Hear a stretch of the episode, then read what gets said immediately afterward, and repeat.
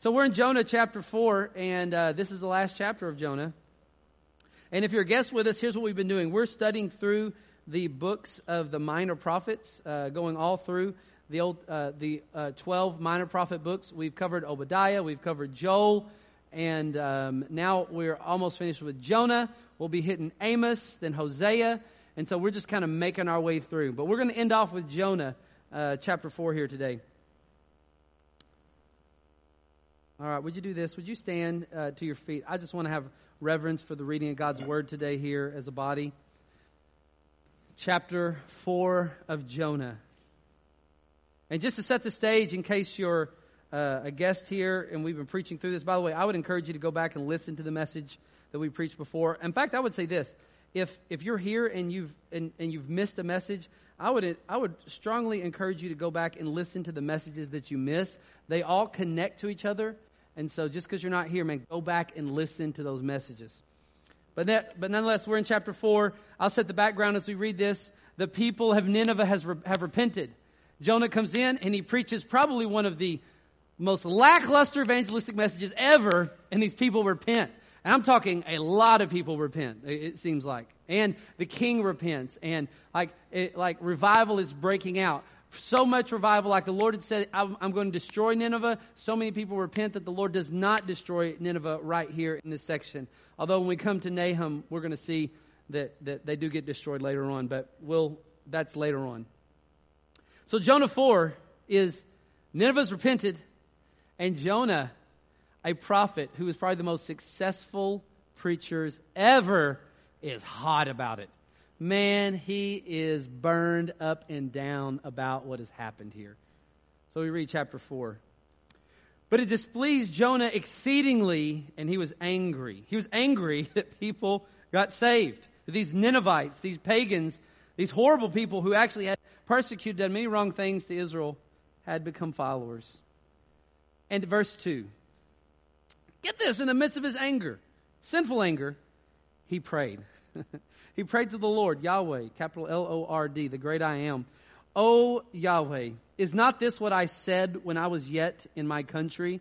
This is why I made haste to flee to Tarshish. For I knew that you are a gracious God and merciful, slow to anger, abounding in steadfast love, and relenting from disaster. So amazing. He's in sinful anger. He's still praying his theology is correct about what he's praying, but his desires are so far from God. Sound familiar? Therefore, now, O Lord Yahweh, please take my life from me, for it is better for me to die than to live. I mean, that's just what I've wanted to do every time someone gets saved. Like, Lord, just kill me now. The Lord said, Do you do well to be angry? Jonah went out of the city and he sat to the east of the city and made a booth for himself. He sat under it in the shade till he should see what would come of the city. Now the Lord God appointed a plant and made it to come up over Jonah that it might be a shade over his head to save him from his discomfort. So Jonah was exceedingly glad because of the plant. Imagine this. Mad that people got saved, but excited for a plant to grow over his head. The ultimate tree hugger. All right. And when dawn came up the next day, God appointed a worm that attacked the plant so that it withered. And when the sun rose, God appointed a scorching east wind, and the sun beat down on the head of Jonah so that he was faint, and he asked that he might die. And he said, It's better for me to die than to live. But God said to Jonah, Do you do well to be angry for the plant? And he said, Yes, I do well to be angry, angry enough to die.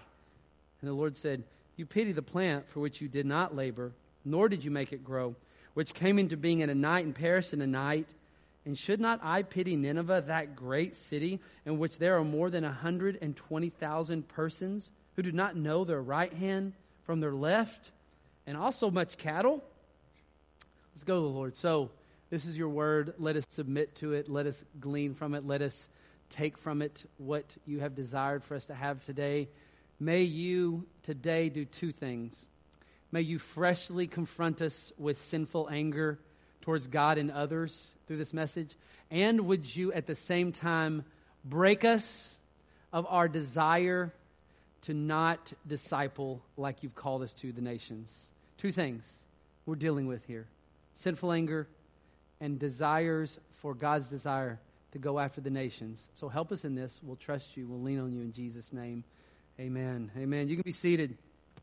So the title of this message is, uh, by the way, if you're looking for points today, I decided to rebel a little bit because like if Jonah can rebel, why can't I?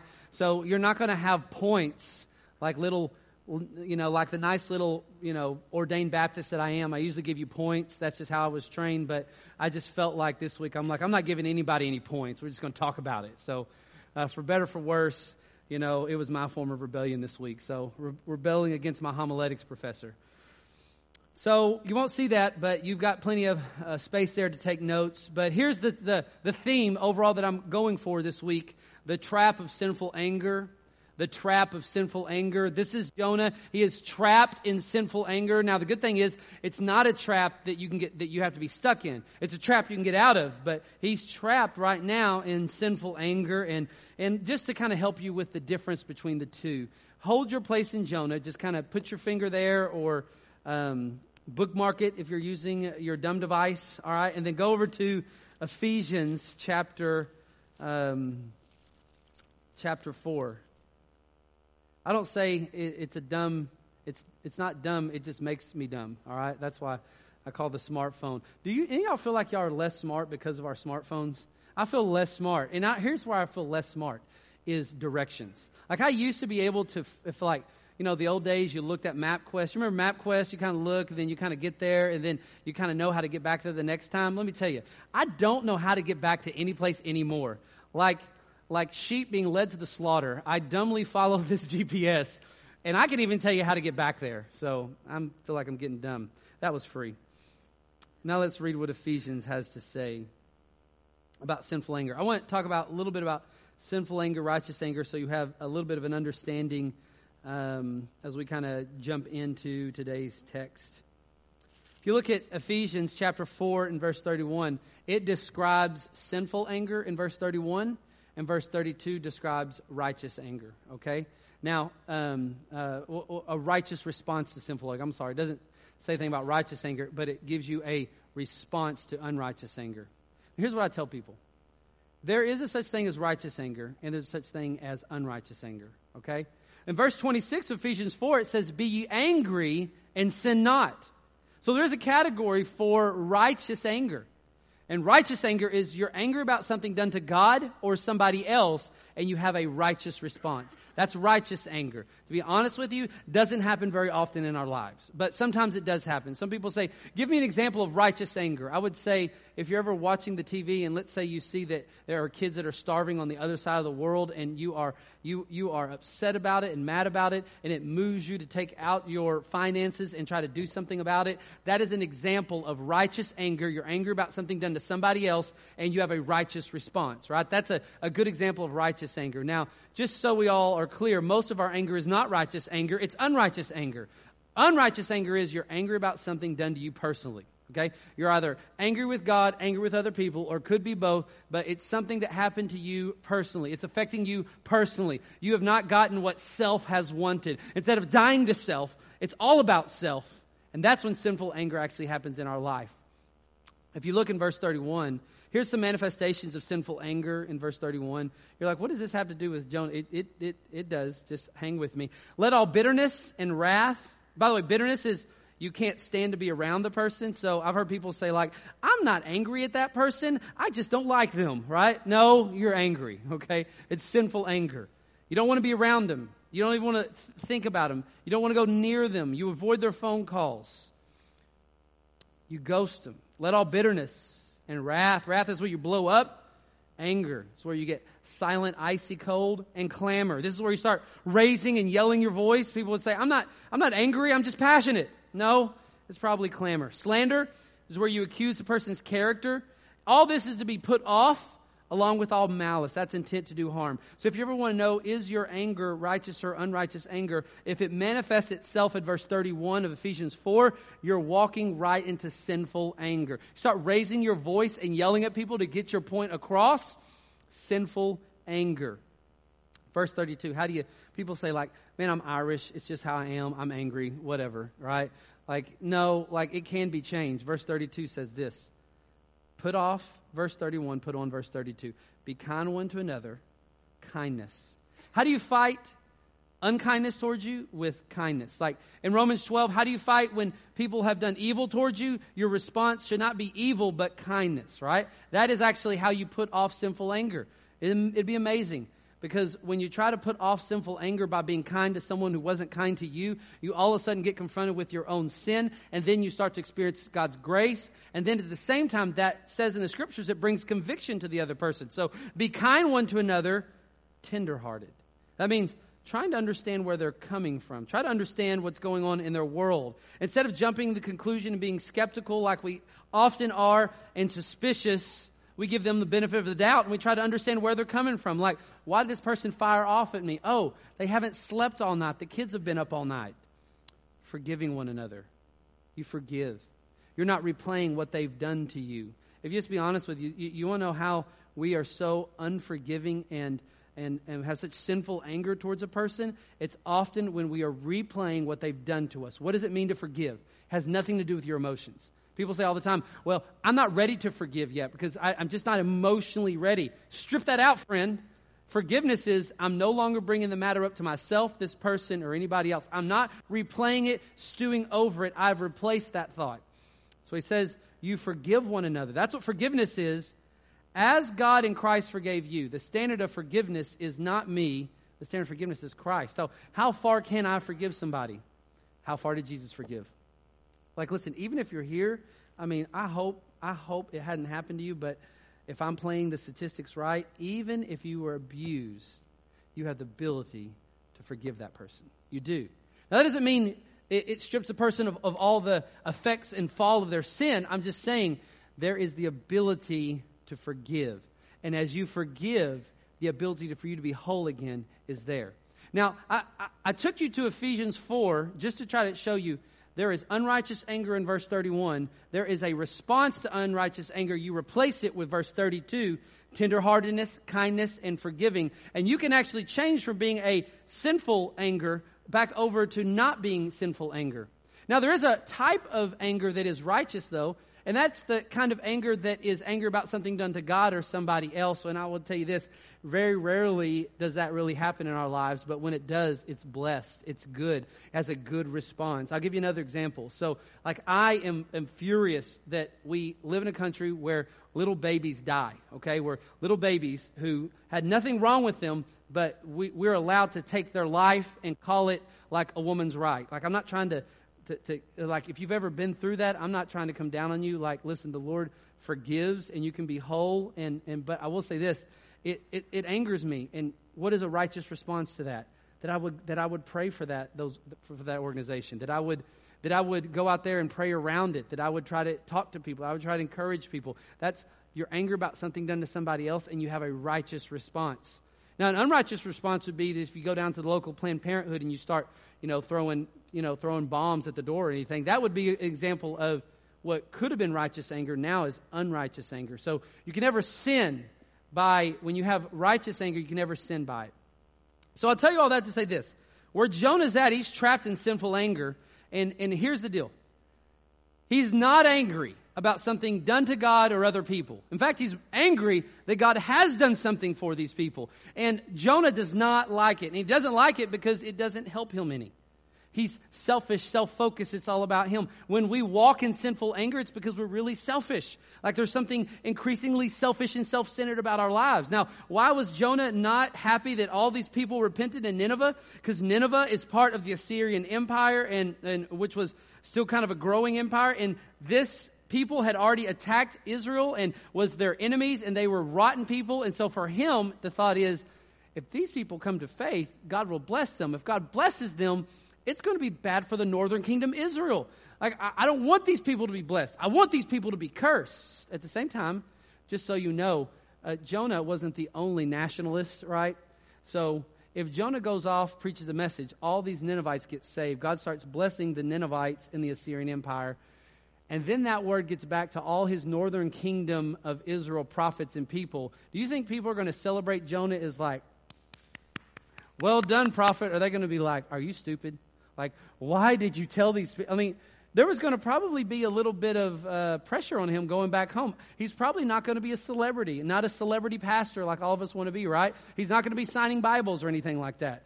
So that's there, so there's some selfish reasons that he doesn't want these people to prosper. He, he doesn't want them to have the gospel. He's, he's angry towards them.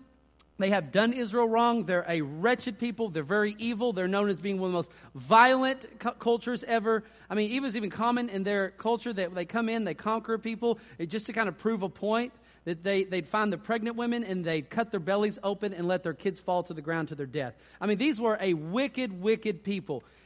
And Jonah's mind is if they get grace, then this is going to be bad for us. So I don't want them to have that. And I don't want the fallout of me going back home and everybody thinking like, why did you preach to a people? Now, just so you know, Israel was really about self, not about what God always wanted Israel to do, which was spread the message of Yahweh to the nation. So here is him. He's struggling. He's trapped in sinful anger because it's all about him. So you look in verse 1, but it displeased Jonah exceedingly. And he was angry. He had sinful anger. It was all about him. Now, what's interesting is this Jonah thought God was against him, but really God was for him. Because here's what you discover when you look historically, the northern kingdom of Israel, which was just king after king, was epically evil and wrong. Israel during this time experiences a relative, a relatively period for about 20, 25 years of some peace and some prosperity. Why is that? Because there's a generation in Nineveh that came to faith, and when they came to faith, they, they, they weren't wanting to attack Israel as much. Now, it seems like it didn't pass on generationally because eventually they did come and conquer Israel later on. But for the like next 20, 25 years, there seems to be some relative peace and it benefited Israel. So the interesting thing is this. Jonah thinks that God is against him, but God's actually for him. And he thinks that God doesn't have something good for him in this, when actually God was fighting the whole time to get something good for Jonah and for the people of Israel. But this is what happens with sinful anger when you're trapped in sinful anger it's because it's all about you and you sometimes just can't see it. I mean, you can't see it. There's something in the scriptures called not having ears to hear. That's Jonah. He doesn't have ears to hear. Although God was doing something great in the midst of it, he couldn't see it. His racism, his nationalism, his sinful anger towards the Ninevites, his anger towards God, not being able to understand God's way wasn't good for him. He needed to understand everything about God's way for him to fall in line, and God had a greater plan. Now, what's interesting, you look at verse 2, is this. Although, I mean, Jonah epically has a lot of wrong thoughts, a lot of wrong thoughts. At least his theology is right. Look in verse 2. And he prayed. He's still praying. That's why I think he's a follower, because he's still going to the Lord, although with a very double minded heart. Sounds familiar to me. And he prayed to the Lord, and he said, Oh Lord, is not this what I said when I was yet in my country? This is why I made haste to flee to Tarshish. Some people say that Jonah didn't want to go to Nineveh because he was afraid of how violent and evil they were. And there may be some truth to that, but really the text tells you the real reason he didn't go because he didn't like them. He didn't, he knew God's character.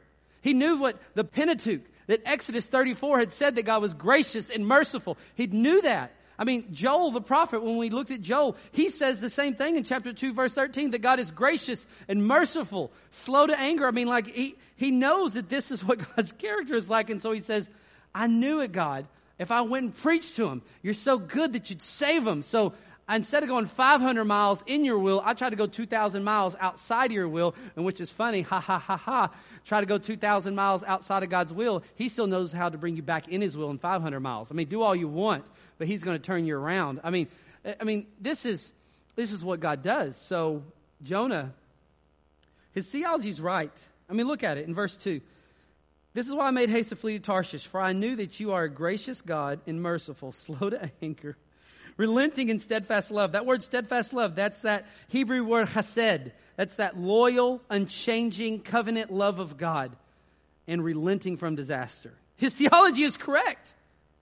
Isn't this interesting? A man who is trapped in sinful, bitter anger towards God and other people, not wanting to follow the commission to go and bring the gospel to the nations. This guy, not wanting to obey God at all, but intellectually, he knows the right answer. He's got all the truth correct about the character of God in verse 2. And you know what scares me sometimes, especially for churches like us that I believe I believe our church and our people are hungry for truth, hungry for the scriptures. I think we have a lot of great, solid theology. You know what scares the mess out of me? You know what wakes me up sometimes at night? Is being a church that loves the theology of God, but not the heart of God. Who loves what God, the character of God intellectually, but is not changed by that to go do something about it. That's what really gets me. It, it, it's, it just, it makes me fearful that the time that God has given us when we go to glory and, and we're going to the throne that He's not going to say, well done, that good and faithful servant. He might say like, man, you've really done a great job of gathering up some great theology and you studied through books of the Bible. Well done. But you didn't do squat with it. Like that's what fears me most. And that's what we have with Jonah. I mean, he has all the excuses. I mean, I, I hear, you know, in our lives, sometimes we make excuses for the sinful anger that we have towards people. We'll say things that's like, you don't know what they've done to me, and, and you know, it's just hard, or you just have no idea. But that, when we say that, what we're saying is, we know what God's character is like, but we don't want to follow in his desires. Or when it even comes to the Great Commission, I mean, excuses abound. I'm too busy, I'm too shy, my life doesn't match the gospel message right now, so I, I don't want to make disciples. I'm too introverted. I'm not social. People think I'm a fanatic. People will not like me if I start telling people about the, the Lord in my life. I'm like, it's gonna it's gonna pay me to be a weirdo in front of everybody. That's a knowing the theology of God, but that not letting it change your desires. By the way, I, I struggle with this all the time. You know, um, this past week I was where I was at some place where like I walked into the place. It's something I had to be there for about two hours. It was kind of a, a social setting. I was going to be there for about two hours. Plenty of opportunities to talk to people about the gospel, right? And I remember going in and and thought to myself, like, man, I don't want to do this today. Like, I just I don't want to talk to anybody. I got other things I, I want to do. Let me get my laptop out. I got some work I got to do at the church. I got God's work I got to do, man. I got to answer some emails, right? God's work, right? By the way, answering emails never really feels like God's work, right? So you know that I was using some really poor excuses. And so then I was like, Lord, man, my heart's so just wrong right now. I'm, I'm just going to go out to the car. You know, maybe if I just get out of this environment and just go out to the car and just sit, I, will just forget about this. So I get out to the car, and it's like the Lord wouldn't let me shake it. And, and I prayed to the Lord and said, Lord, you know, I believe, help my unbelief. Now, I'm just, I, I'm not, I'm, I know what you have to say about the nations, I just don't want to do it right now. So, Lord, I'm just going to submit to you that, that my motivation is low. I'm going to go back in there. And God, if there's a person of peace, if there's a, someone who's a, not a follower who needs to hear the good news, or a Christian who needs to be trained how to share the good news, I'm going to be open to it, Lord. You just open that. You just open that door. You open that door, I'll walk through it. I will tell you this anytime I pray that prayer, what do you think God does? He opens the door. So I'll walk in there with low motivation and go about my business, and then the person next to me actually starts striking up a conversation. Before the end of it, this person, I find out, is a follower, but has never been showed how to show the gospel message, right? So I sit there and I go through the, the, the, the 111, the my story I've showed y'all, my personal testimony, start showing him how to share the gospel. We practice. I mean, this guy's like, man, I've been a Christian for 30 years. No one's ever showed me this. And so, and so here's the deal. I get Jonah. I get it. Now, there's nobody in that place that I was at that I was angry about or that had, you know, done anything wicked to me, but I get it, knowing what God wants, but not desiring what God desires. So I get that there's these ebbs and flows through my life. And I will tell you this I walked out of that day, and like the Lord started to change me. Here's what I tell people all the time they'll want to follow God when it feels right. I would say this don't go off your feelings obey God because He says to do it, then watch Him change you in the midst of it, right?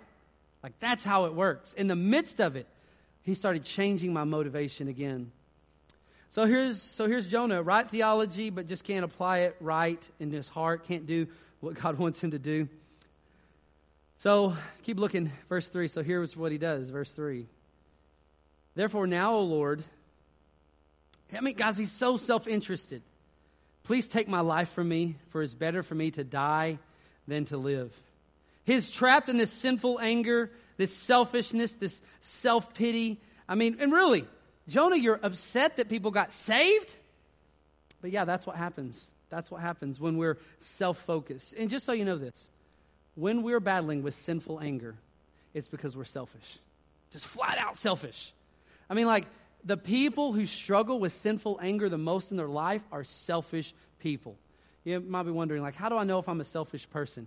Well, ask the people around you, and if they're honest, they'll tell you, right? That's the certain way to know. I mean, people say all the time, like, I'm not selfish. Like, well, ask the people who are closest to you. Now, if you ask your spouse, they may or may not tell you depending on kind of the mood or the, you know, so I'll leave that one up to you if you want to open up that Pandora's box. But I will tell you this ask your kids, right? Ask your kids, and they'll tell you. That's what's wonderful about kids. They often are great truth tellers, right? Now, they're still little sinners and liars, so they're going to be wrong, right? I mean, they'll lie about something else that has to do with themselves, but oh, when it comes to you, they're going to bring some pretty strong and more than likely very accurate evaluation in the moment. If you ever wonder, like, why do I struggle with sinful anger? Why do I lose it? Why do I blow it so much? I would say, yeah, there's probably a lot of selfishness.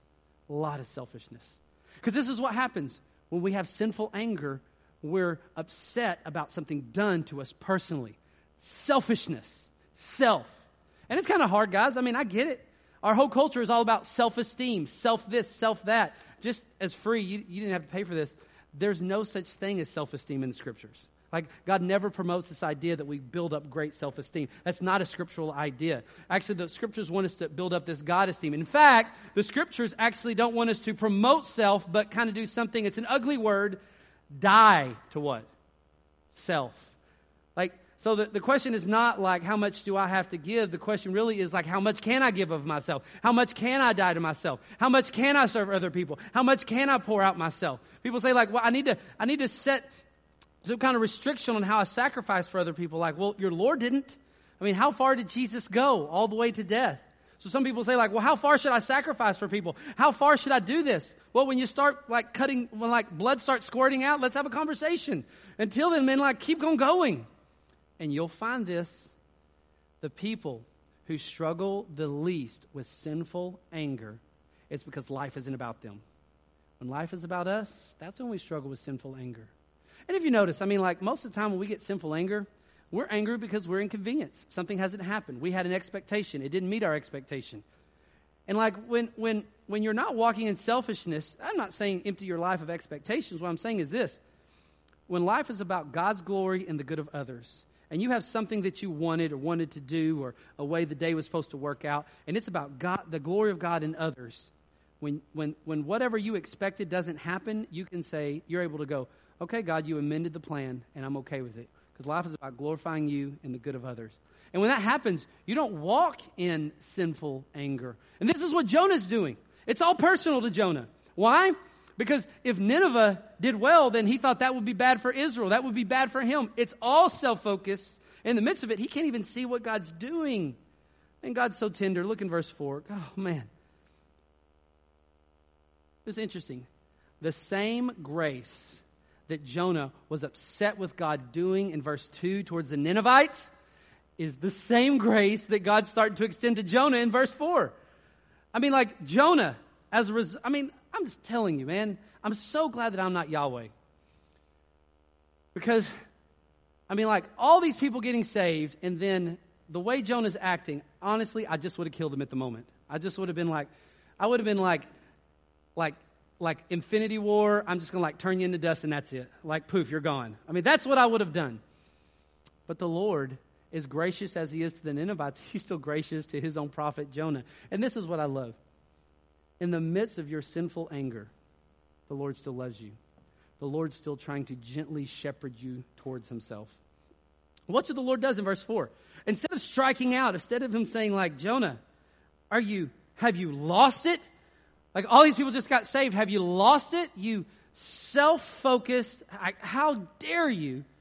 The Lord. Now, by the way, the Lord's not against that. But what's the Lord shepherding him? Verse 4. I definitely would not have had this response to him at this moment. And the Lord said, Do you do well to be angry? I love that the Lord questions him. The Lord doesn't let him get away with his sin, but the Lord doesn't, I mean, the Lord first tries to draw him, tries to shepherd him, tries to do you do well to be angry? Hey, Jonah, before you start going on this self righteousness that you think you have in your sinful anger and how you feel about the Ninevites and my will, do you do well to be angry? By the way, I'll just tell you when I when I am struggling with sinful anger, right?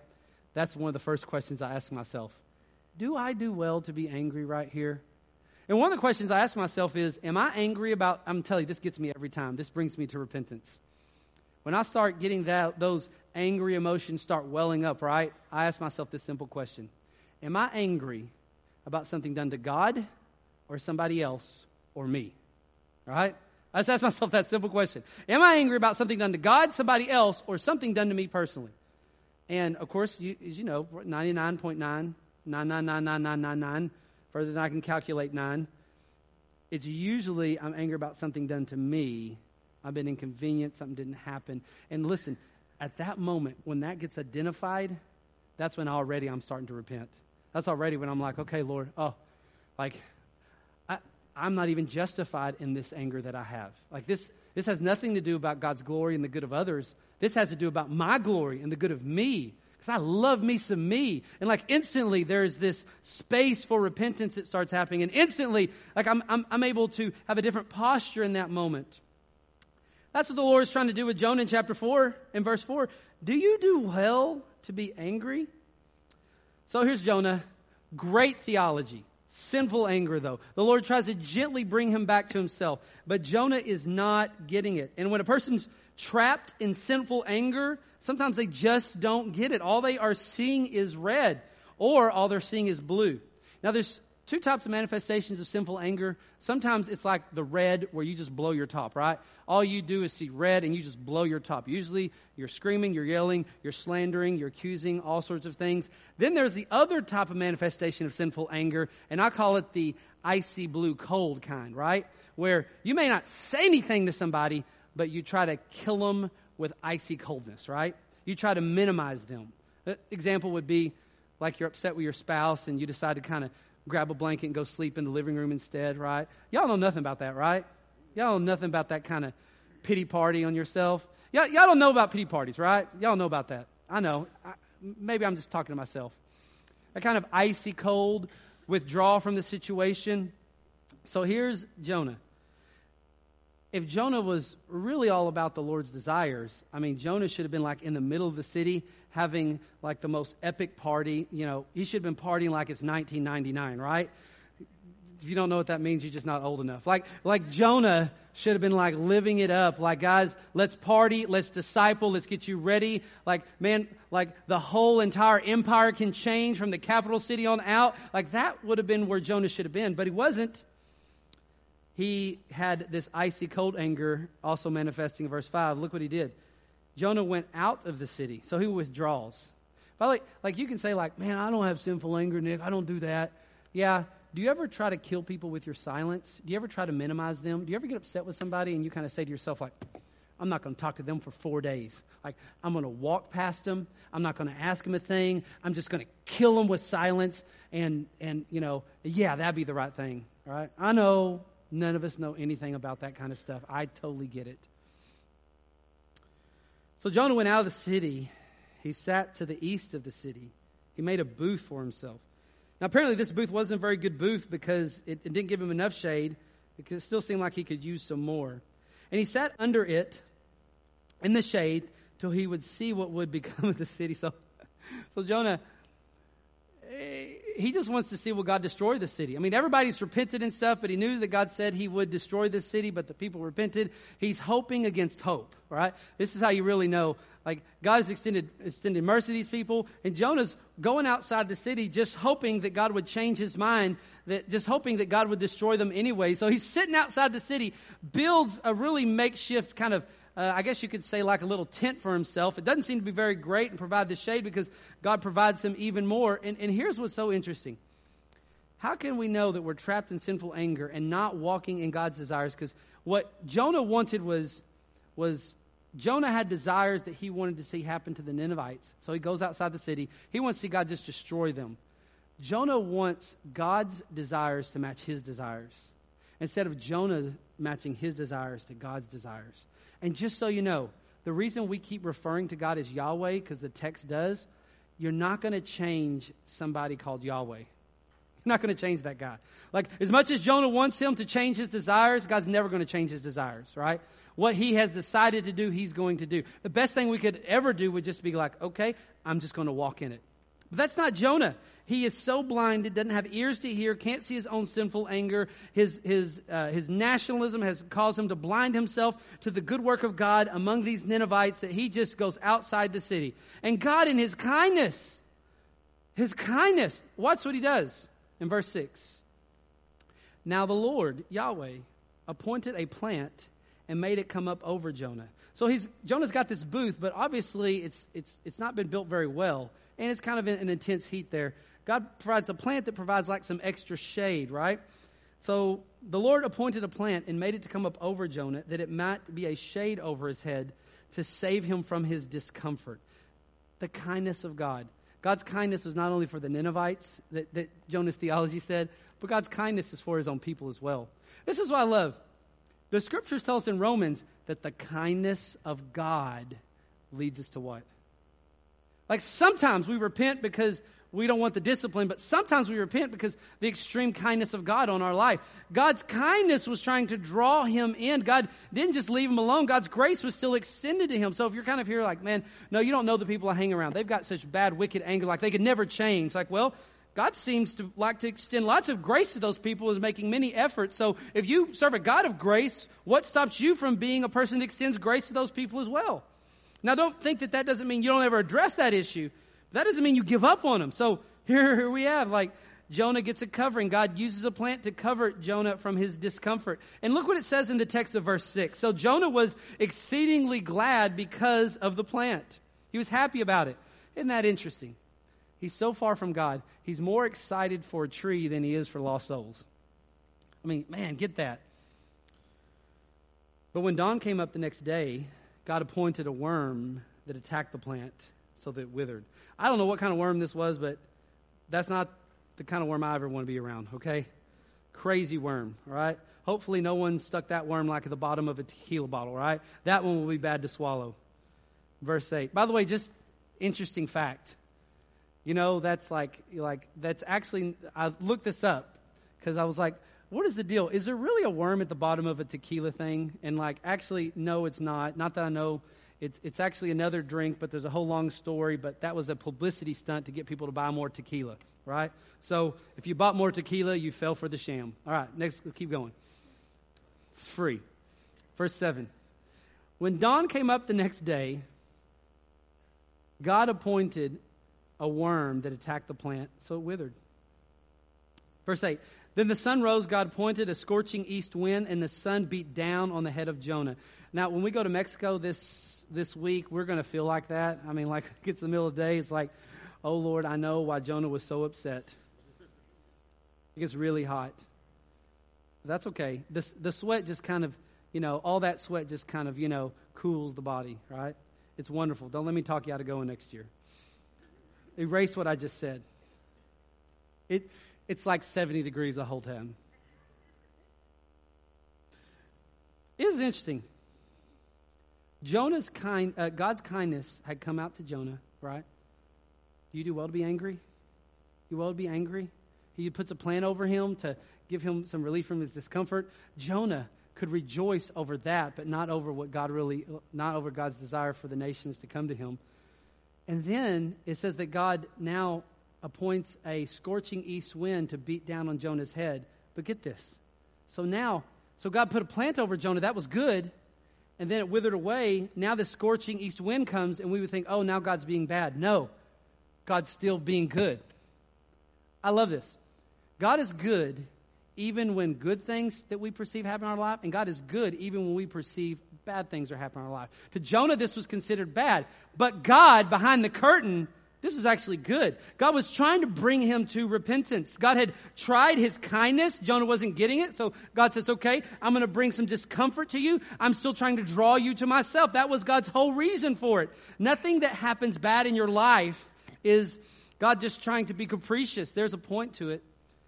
So it says he was faint in verse 8 and he asked that he might die. And he said, it's better for me to die than to live. Jonah has not repented still. He's still on this selfishness, self focused kind of train. He's more upset about his personal comfort than the comfort of these Ninevites. So he's struggling in it. And by the way, this is why I love Jesus, because Jesus was the most selfless person ever. What made Jesus so righteous is that he did not have sinful anger in his life. And people go like, wait a minute, wait a minute. I read some stories uh, like he overturned the money changers and like overturned the tables in the temple, and that seemed like a pretty angry episode. No, he because he was angry about something done to God and other people. The money changers were charging an inflated rate to exchange your money to give at the temple. They were perverting the worship of God and perverting the um, the uh, people who are coming into Jerusalem their um, their um, benevolent giving. And so he says like God's God's not up for this. So for God's glory and the good of others, he overturns, he overturns the t- tables of the money changers and shoos them out of there. That was righteous anger the whole time. It wasn't anything personal. Here's what I love that Jesus is so selfless that he would leave the glories of heaven and come and incarnate, live a life that's tempted by sin just like we are, absorb the wrath of God on the cross in our place. Like, so how far can we go? As far as the cross has gone with Jesus. That's how far we can go. So look at verse 9. So back to God's character. God's still reaching out from verse 9. God said to Jonah, Do you well to be angry for the plant? I mean, Jonah hadn't repented yet. He's still angry. Verse 9, continue on the rest. And he said, Here's Jonah. So God's like being so gracious, trying to shepherd him, trying multiple different ways. I mean, like, this is how good God is. He's doing all these things to bring us to repentance. I mean, how kind is that? This is so kind of him. Even the bad stuff is God's kindness to bring Jonah to repentance. He's still working with his prophets. So don't give up on people around you. And by the way, don't give up if you're kind of like, Nick, I've been around this church for a couple years. Y'all talk about giving the gospel to people. Y'all give illustrations. Y'all have got like a, a ping pong, you know, bucket that represents sharing the gospel. And like, man, I still haven't gotten on that gravy train yet. Like, I still haven't shared the gospel. Y'all been doing this like crazy. Nick, I'm a lost cause. No, you're not. No, you're not. God's grace is still extending himself to you. Now, God's trying all these different avenues that he wants to draw obedience. God's not giving up on you yet. You're still alive.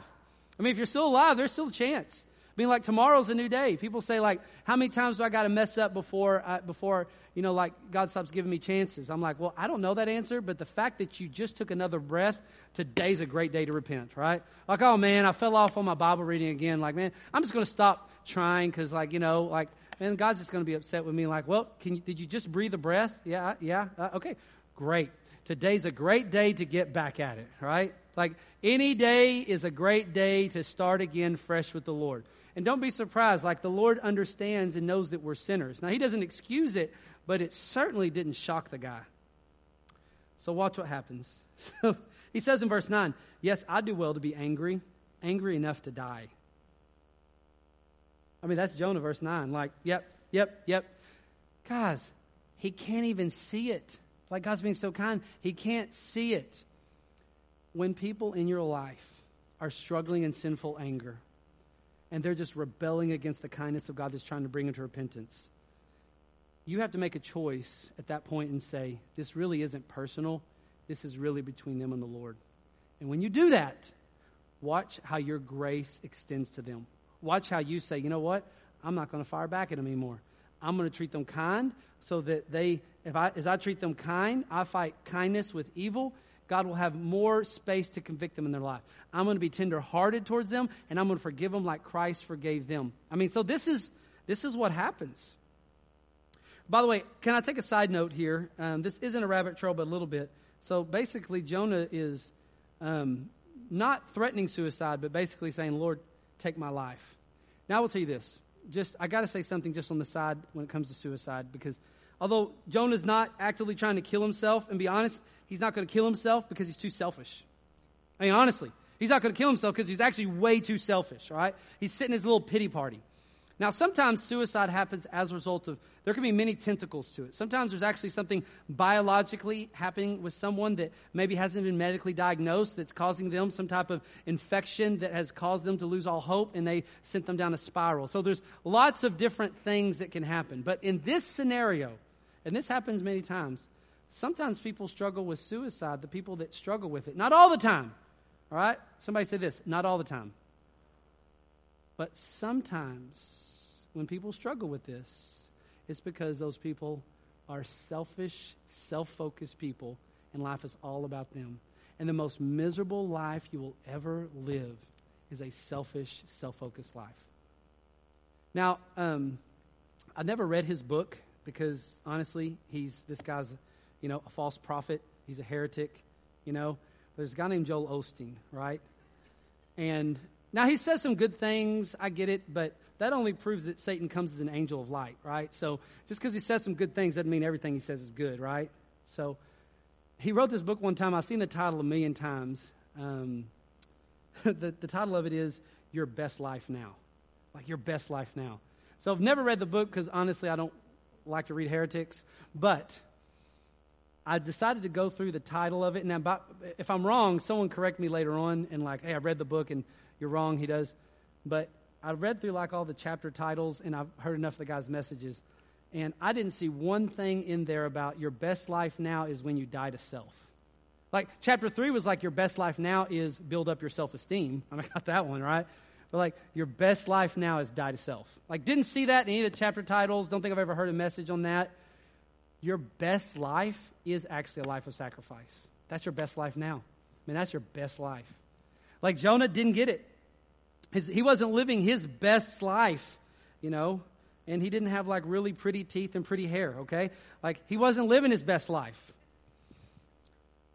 Yeah, he may be a false prophet, but he has really nice smile, right? So, and really good hair. And I read an article that he can bench 300 pounds. So, I'm not jealous about his money, but I am a little jealous about his bench press. I'm just saying, but the Lord's working on me. I'm a sinner. I get it. So the Lord doesn't give up on Jonah, man. He like tries to drill down even further. Look in verse 8. Um, I'm sorry, look in verse 10. So it says, And the Lord said, You pitied the plant for which you did not labor, nor did you make it grow, which came into being in a night and perished in a night. And should not I pity Nineveh, that great city, in which there are more than 120,000 persons who do not know the right hand from their left, and also much cattle? So the Lord comes in at the very end and he says to him, like, you're upset about this tree, but but man, there's all these people that are far from the Lord in this city of Nineveh and far from him, and, and I pity those people. Like I pity those people. Have my heart. Let my desires to be your desires. And look at the very end of the book. In verse, look at verse 12, everybody. Everybody look at verse 12.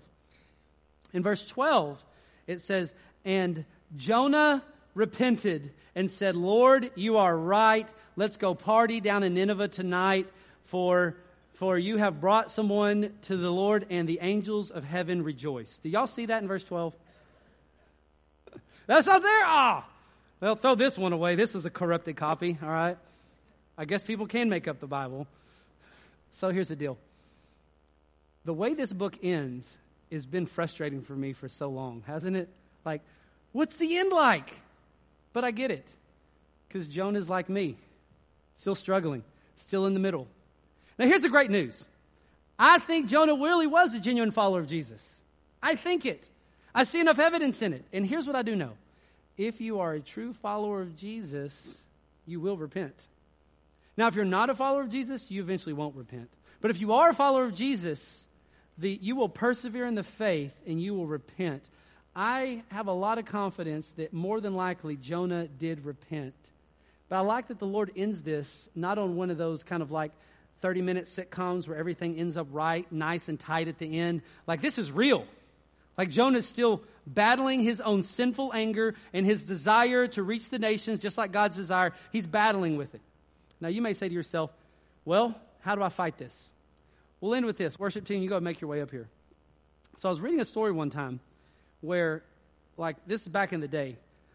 Like, at, you know, by the way, I mean, these things have gone. There used to be something called a circus, right? Like, you can hardly do these things now because they get so many lawsuits, right? So, like, Ringling Brothers is like gone. They ended a couple years ago. They got sued way too many times for, for having animals in a show. But what they used to do years ago, when circuses were kind of transversing all along uh, this country, when an elephant was little, they would trap that elephant in his thinking by nailing a nail into the ground while he was little and he couldn't pull that nail out. And it tricked him, it trapped him. And so what happened is the older and bigger that elephant got, they never got like a bigger nail or anything. They kept just hammering the same nail in because from a young age, if they could get that elephant thinking that he was trapped he would think he was trapped. Thinking he was trapped would think he would be trapped. And the whole time, this elephant had all the power in the world to escape that trap, but just believed that he didn't. Now, what happens with us? We think we're trapped by sin. We think we're trapped that our desires can never be God's desires for the nations.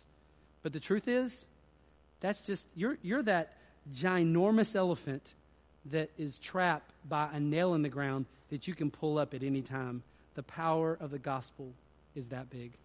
So that's why I love as we end today, we're going to sing uh, a hymn.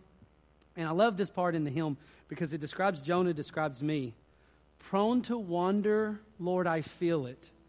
Prone to leave the God I love. That's Jonah. That's me. Here's my heart, Lord. Take and seal it. Seal it for thy courts above. So, like the writer is saying, like, yeah, God, I, I realize, man, I struggle with sin. I keep going back to it. I am so prone to wander. But here's my heart, Lord. Let me match your desire. And listen, it can happen when we realize that nail is really not holding us back. We've decided to believe something that's a lie. Would you worship with me? Would you stand? Let's pray over this. Thank you for your word. Help us to glean from what get from this. Change us in our sinful anger and change us to have your desire for the nations with no excuses. Let us worship you.